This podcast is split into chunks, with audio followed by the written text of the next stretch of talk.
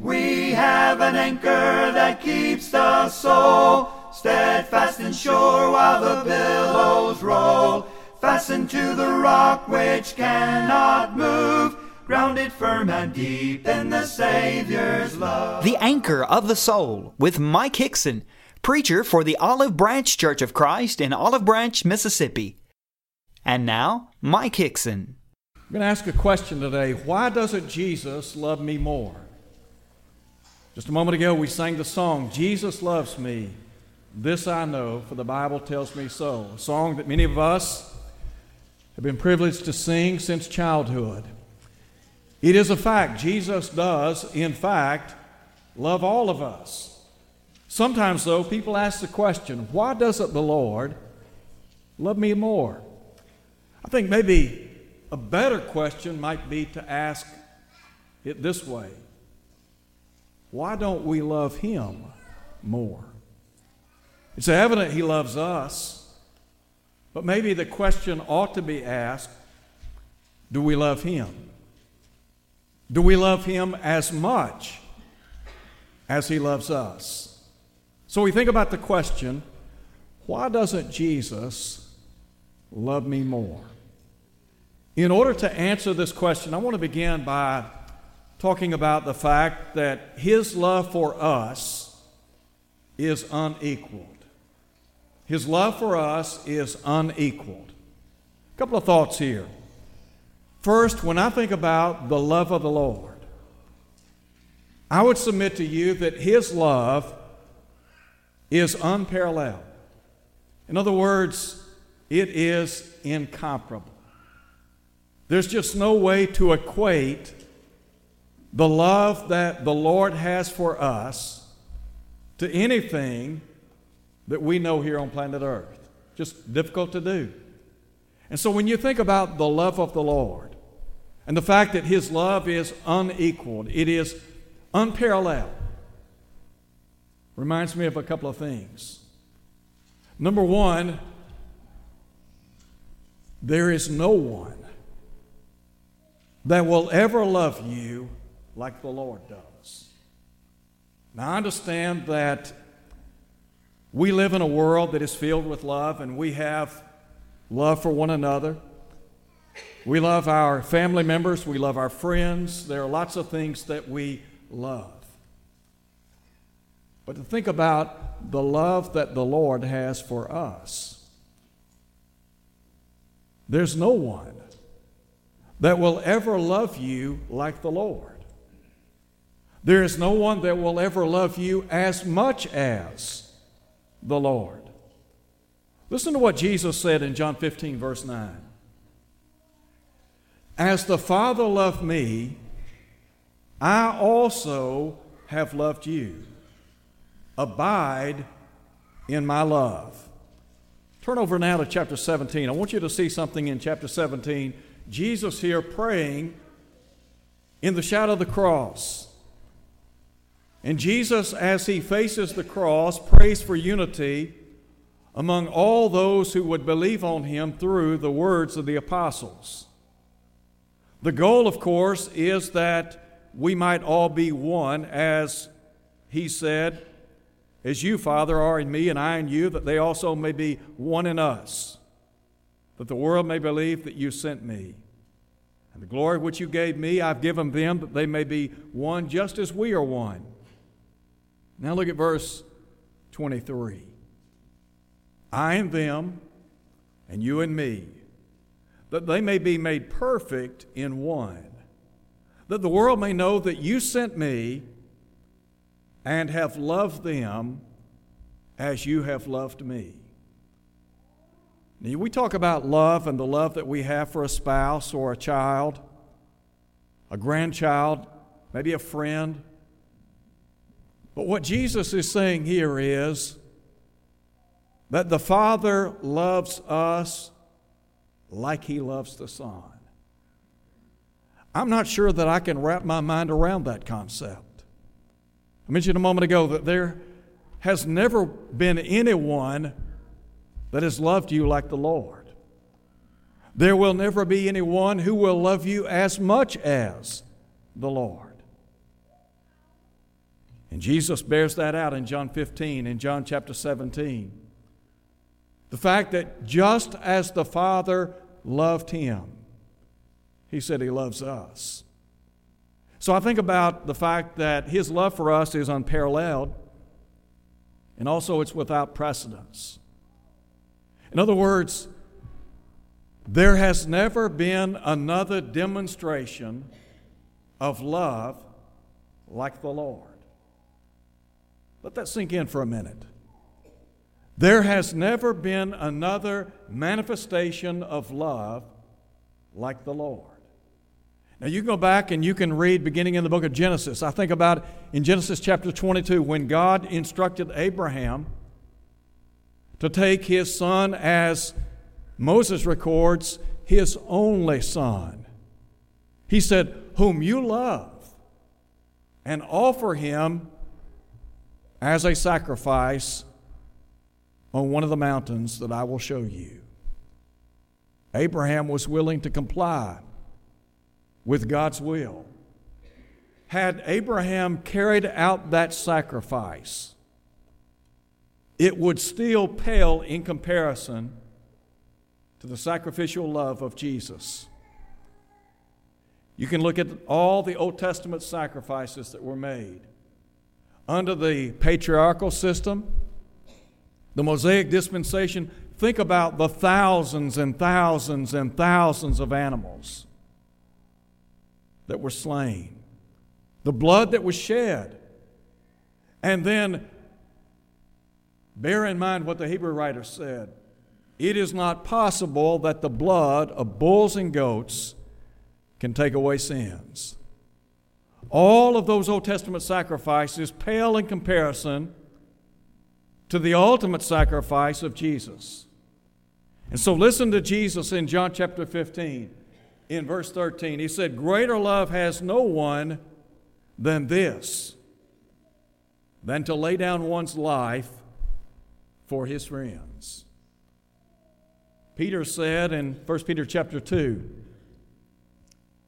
that Jesus left us an example that we should follow in his steps.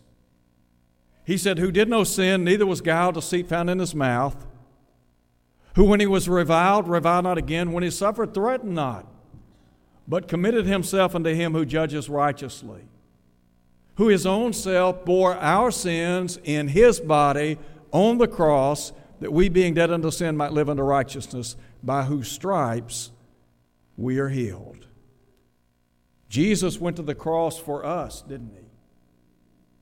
He was willing to sacrificially give his life for our sins. And so, the love of the Lord, unparalleled, without precedence. His love is truly unequaled. But then there's a second thing, and that is his love is unconditional. His love is unconditional. I want you to think for a minute or two about the love of God. The fact that God's love for us is not conditional. I've said before, and I believe it to be the case, I don't know if I ever fully understood unconditional love until I had a child. Because I think when you have a child, you really come to appreciate what it means to love a human being that is truly bone of your bones and flesh of your flesh. And there is this unconditional love. Now, you may not necessarily like or approve of everything your child may do or say, but that is your child. And because it is your child, you love them unconditionally, don't you? So, the love of God, the love of the Lord is unconditional. So number one, his love for us is amazing. His love is amazing because he loves us despite our condition. What do I mean? He loves us despite our condition. He loves us because in many, many ways, we are unlovable, aren't we? Think about what Paul said in Romans chapter 5, verse 6. Paul said, when we were without strength, Christ died for the ungodly.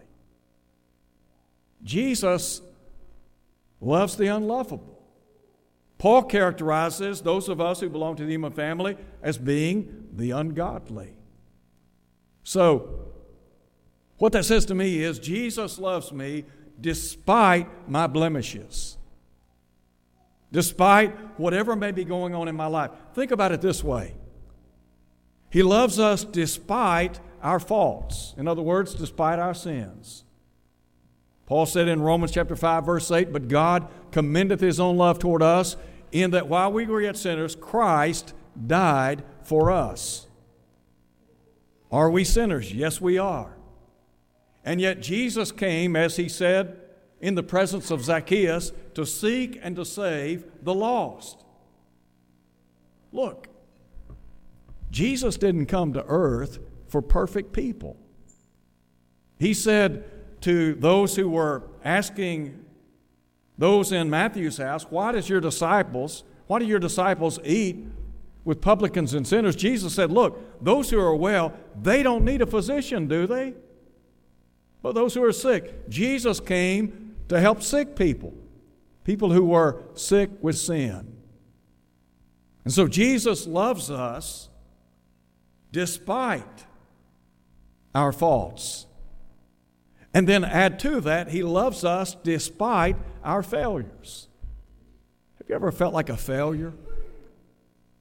Have you ever thought that based on certain things that maybe you have done in the past, that you have been an absolute failure? In Luke chapter 15, the Bible talks about the prodigal son, a parable that we're all familiar with. Jesus narrated that story. And he talked about a young son that went to his father, asked for his inheritance. His father granted him his wish. Gathered all together, took a journey into a far country, and there the Bible says he wasted his substance with profligate living. In other words, spent everything he had. And the Bible says after he spent everything that he had, tough times came, and he began to be in want. And so we find him feeding among the swine. And the Bible says in verse 17, he came to himself. This young man that had been an absolute failure, gone out into this far country, no doubt expecting great things, looking for a lot of fun, a lot of happiness, a lot of joy, a lot of good times. Absolute train wreck. So he makes the decision to go home to acknowledge his shortcomings to his father, and his father graciously receives him back. As a matter of fact, Jesus said, as he made his way back home, while he was still a great way off, the father saw him, ran, fell on his neck, and kissed him. Had compassion on him, didn't he? So you think about the Lord, the fact that the Lord loves us despite our faults, despite our failures. He loves us despite our condition. The fact that we are, as the old song says, wretched sinners. But then there's a second thing. We talk about the fact that his love for us is unconditional. He loves us despite our condition. His love for us is also reflected in his deliverance. In other words, he delivers us from perdition. Jesus is the only one, and I would say the only one, that can deliver you from the power of sin. Sin can get such a stranglehold on your life, it's so hard to get out of. Jesus would say in John chapter 8, verse 34, that those who are the servants of sin are literally the bondservants of sin.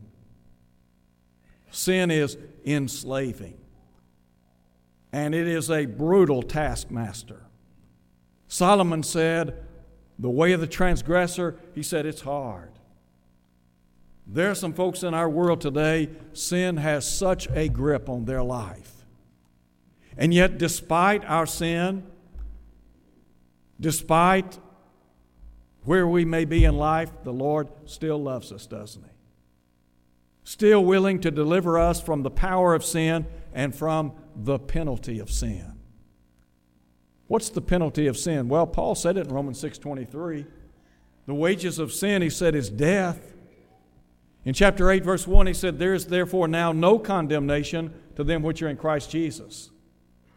And so to know that Jesus has the power to literally set us free from a life of sin and death so that we might live in hope of life eternal. There's a third thing I want you to see in our study today. First, we think about His love for us is unequaled. His love for us is unconditional. And thirdly, His love for us is undeserved. You ever ask the question, what have I done? What have I done to merit the love of God? You know, in reality, when it's all said and done, we're unworthy of His love, aren't we? I mean, we are unworthy of the gracious love of God. Paul talks about in Ephesians chapter 2. He said, "But God, who is rich in mercy, for the great love wherewith He loved us, even when we were dead in sins, made us alive together with Him." He said, "By grace are you saved." So, we are unworthy of His love. And yet His love for us unequaled. His love for us unconditional. And yes, His love for us undeserved. So, really and truly, I am unworthy of His love. And yet, I can read in the Bible over and over again that He loves me. I can sing songs like we sang a moment ago, "Jesus loves me, this I know, for the Bible tells me so." I believe it. I know God loves us. I know that what the Scriptures have to say about the love of God is so true. I asked the question a moment ago, why doesn't Jesus love me more? Well, the answer is, He can't love you any more than He already does. You see, His love for you is unequaled. His love for you is unconditional. His love for you is undeserved. So maybe the question ought to be, why don't I love Him? Why don't I love Him more? Think for a minute about the cost. Is it the case that as Christians, we want blessings without burdens? We want to be blessed. I don't know anybody that doesn't want to be blessed. You want to be blessed. I want to be blessed. The Bible tells us that every good gift, every perfect gift comes down from above. We understand that every spiritual blessing known to man is in Christ, Ephesians 1:3. So if you want to know what a blessed person looks like, look at a Christian. Every single one of us who are in Christ, we are blessed. As I've said before, the best life is the Christian life. The blessed life is the Christian life. We all want to be blessed, don't we? But sometimes, isn't it the case we want to be blessed, we just don't want the burdens? We don't want the burden of following Jesus. The cost of serving God. Didn't Jesus say, "If any man will come after me, let him deny himself"? You know, Christianity is intended to bless us. And I give you ample passages of Scripture that emphasize and re-emphasize the tremendous blessings of being a Christian. But look, there's some burdens involved in being a child of God. When you think about being a child of God in this world today, when you identify yourself as a Christian in America in 2017, you're setting yourself up to face some burdens in life, aren't you? Did Paul not say that all who would live godly in Christ Jesus will suffer persecution? Didn't Jesus say, "Blessed are those who are persecuted for righteousness' sake, for theirs is the kingdom of God"? Is it the case that we want God's blessings, we just don't want the burdens that accompany those blessings? Go back and read the book of Acts and look at the treatment of the first century church, the apostles, the disciples. Were they blessed? Yes, they were. Were they burdened? On many occasions, yes, they were. But I like the words of Paul in 2 Timothy chapter 4 when he said, "Look, the time of my departure is at hand. I'm already being offered. I have fought a good fight. I have finished the course. I have kept the faith." Paul, were you blessed? You better know it. Were you burdened in life? Yes, I was. But he had the Lord at his side every day. So I think about the cost, and then secondly, I think about the cross. Is it the case that we want the cross, but we don't want the crucifixion?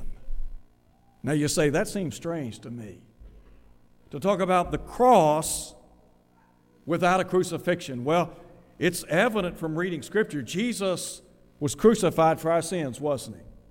Paul makes that abundantly clear in 1 Corinthians chapter 15, 1 through 4.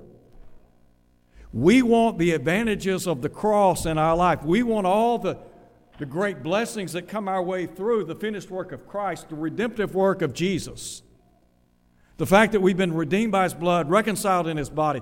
We want that, and we're grateful for that. We want the advantages of the cross and His crucifixion. The problem is, we don't want to be crucified. Didn't Paul say in Galatians 2, verse 20, "I have been crucified with Christ, and the life which I now live in the flesh, I live by faith in the Son of God who loved me and gave Himself for me"? In Galatians 6:14, Paul said, "God forbid that I should glory save in the cross of our Lord Jesus Christ, by whom the world has been crucified unto me, and I unto the world." Sometimes is it possible that we cheapen Christianity? We want the cross, but we don't want to be crucified. We're not willing to crucify self for the Savior. Remember what Jesus said? "If any man will come up to me, let him deny himself, take up his cross, and follow me." Listen to Him. Take up His cross. Have you crucified yourself? Sometimes we stand in the way of living for the Lord. I mean, sometimes we think about the fact that we come to services on Sunday morning, and boy, haven't we done something. Or we come Sunday night, and you know what? We did a great thing. We came back and worshiped God on Sunday evening. Or we stopped in on Wednesday night, and we worshiped God and studied the Bible. And what a great Christian we are. But we failed to crucify ourselves. You see, the Lord's not interested in just a piece of your life. If you're just giving the Lord a piece of your life, then you want the cross, but you don't want the crucifixion. It is an all or nothing proposition. Please listen to me. It is an all or nothing proposition. Jesus said, "No man can serve two masters." You want to know why some Christians are not happy in this life? You want to know why some Christians are robbed of their joy? I can tell you why. Matthew 6, verse 24. The problem is we want to somehow, some way, keep one foot in the church and one foot in the world. and we're not happy. Because Jesus said, you can't serve two masters and be happy. It doesn't work that way. So we lose our joy, we lose our satisfaction, we lose our contentment. We're not what we ought to be, we're not what we could be, we're not what we should be, because we want the cross without crucifixion. Is that you? Is that you today?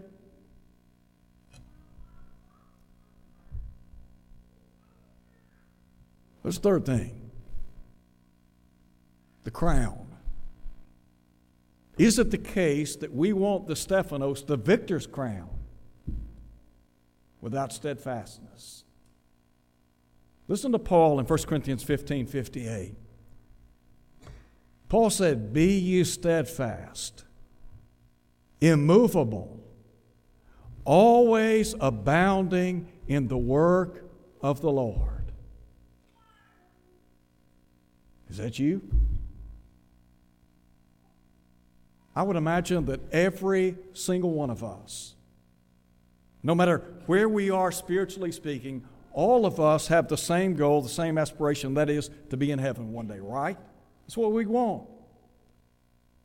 But is it the case we want the crown? We want the crown without the cost. Without the cross. Is that possible? Sure it is. Look, does God want us to be happy? Yes, He does. Does God love us? Yes, He does. Why doesn't Jesus love me more? Why doesn't the Lord love me more? Look, He can't love you any more than He already does. He loves you. His love for you is unequaled, it is unconditional, it is undeserved. The real question is, how much do you love Him? How much do you love the Lord? The church is intended to bring God glory. The church could be so much more in terms of what God would have her to do and be if we as members were what we are supposed to be. You see, when we're all in, the church is a well-oiled machine, and we're doing what the Lord wants us to do. But when we're not all in, the church suffers immeasurably. So where are you today? If you're here, and for whatever reason, maybe you have thought, the Lord doesn't love me, I hope and pray that what we have said today dispels that idea, that you understand without any more questions, God loves you. The Bible says God is love. So you understand that. But you want to be one of His children. So what do you need to do? You need to obey the gospel. What would that entail? Well, believe that Jesus is the Son of God, John 8:24. Repent of all your sins, Luke 13:3. Confess that you believe Jesus is God's Son. And then be baptized into Christ so that all your sins can be washed away, Acts 22:16. If you're here today and your life is not what it ought to be, you understand the Lord loves you. The real question is, do you love Him? And maybe in your heart of hearts you know that you haven't loved Him as you should. And maybe you want the prayers of the church. Look, we'd be happy to pray with you and for you. Thank you for listening to The Anchor of the Soul. Your speaker has been Mike Hickson, preacher for the Olive Branch Church of Christ, located at 9100 East Sandage Road in Olive Branch, Mississippi. To hear this lesson again, go to olivebranchchurchofchrist.org. Tune in next Sunday for more of The Anchor of the Soul. Steadfast and sure while the billows roll, fastened to the rock which cannot move, grounded firm and deep in the Savior's love.